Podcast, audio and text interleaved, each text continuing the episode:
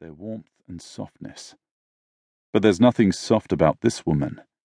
She's all angles, prominent cheekbones, taut limbs, a pointy chin and dark hair cut in a severe bob just below her ears. Not unattractive, but slim and sharp like an arrow. She sounds American and looks near my age, but there's an aggressive air about her that I've only encountered in middle aged women.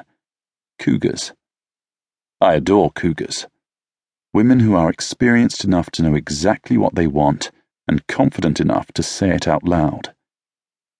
I'm intrigued and horny. I haven't had a good, thorough shag since. Nicholas's wedding. Christ, it's been months.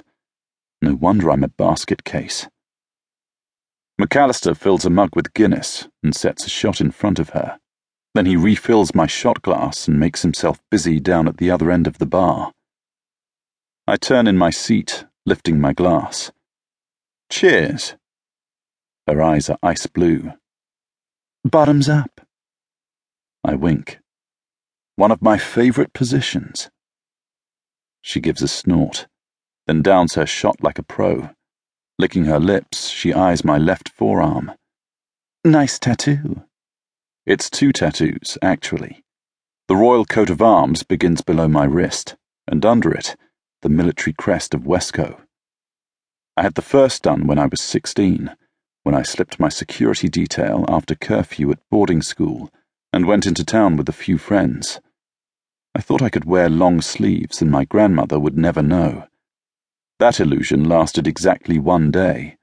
That's how long it took for photos of me at the tattoo parlor to be splashed across all the papers.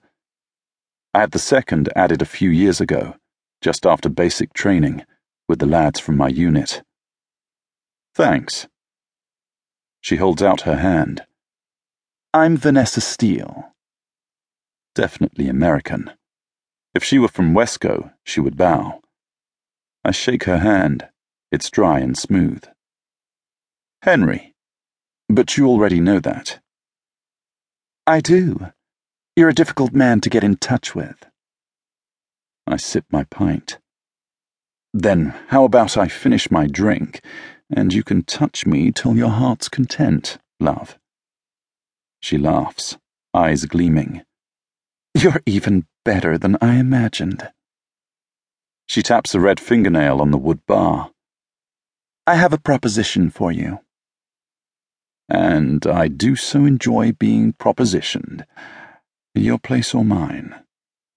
Then I snap my fingers, remembering. We will have to stop by the palace. There's an NDA you're supposed to sign, a technicality. Then we can get right to the good part. Vanessa braces her elbow on the bar. Not that kind of proposition. I don't want to sleep with you, Henry. Who said anything about sleeping? I'm talking about sex. Good sex. Lots of it. That puts a flush on her pretty cheeks and she laughs. I don't want to have sex with you. I pat her hand. Now you're just being silly. The cat and mouse game can be tantalizing, but it's not necessary. My voice drops to a whisper.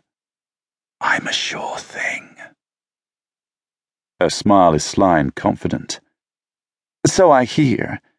But this is a business opportunity, and I never mix business with pleasure and as quick as that, my interest drops.